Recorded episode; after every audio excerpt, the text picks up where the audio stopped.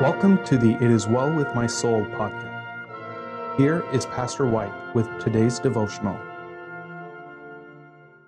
Good morning, everyone. Welcome to Wednesday. And looking on the calendar, I see that we're wishing a big happy birthday to brother BJ Calpito. Way to go, BJ. Have a great day. God bless you. We love you so much. Now, we are in a study on the victorious life. Yesterday we began by reading the verses out of 2 Corinthians chapter 10 that says that we, we uh, though we walk in the flesh, we do not war after the flesh. We spoke briefly about the corruption that's in the world and that it's the Word of God, the Bible, as it's read, as it's pored over, as it's applied to the heart, as we hear it preached and taught. It's the Bible that helps to keep us on the straight and narrow. And it's I know easier said than done. Because 1 John 2:16 makes it clear all that is in the world the lust of the eyes the lust of the flesh the pride of life it's not of the father it's of the world and all these lusts and so on are passing away verse 17 says. Well, let me tell you something.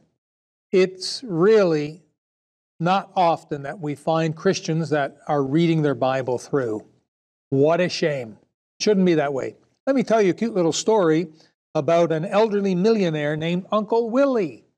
Uncle Willie. And he had four nephews, and he wanted to make each of, of these uh, his heir, and he wanted to test their cleverness.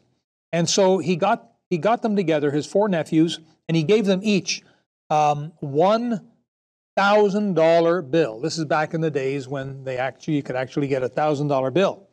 And the request was that they hide the $1,000 bill, hide it for one year in a safe place. And then whoever should succeed in finding the hidden $1,000 bill at the end of the year would share in Uncle Willie's inheritance. Well, off they went.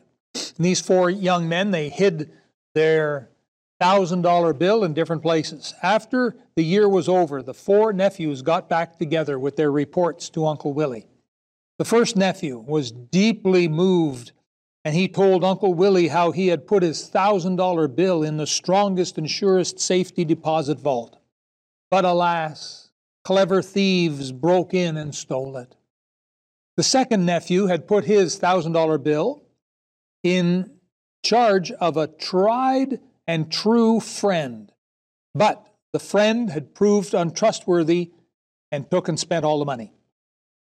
The third nephew took his thousand dollar bill and hid it in a crevice in the floorboards of his room. But a mouse had nibbled at it and nibbled it to bits in order to build his, her nest. The fourth nephew calmly produced a thousand dollar bill just as crisp and clean and fresh as when it had been given to him. Where did you hide it? inquired Uncle Willie.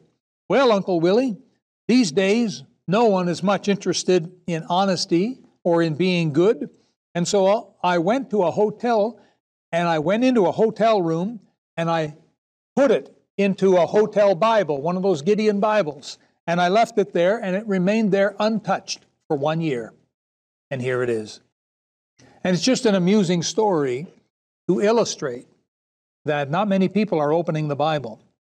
Not a lot of Christians are opening the Bible. Not enough Christians are reading the Bible through. There's going to be a lot of Christians get to heaven, and they're going to uh, bump into uh, Malachi. They're going to bump into one of the minor prophets. They're going to ask, "Did you read my book?" And they're going to say, uh, "No, I didn't." Oh, beloved, read the book. Read the book. Read the book. Read the book. This is the secret. This is what will help us. Read the book. Listen, we need to pray. Jesus said that because iniquity shall abound, the love of many shall wax cold. That's the world today. We need to read the Bible. We need to pray.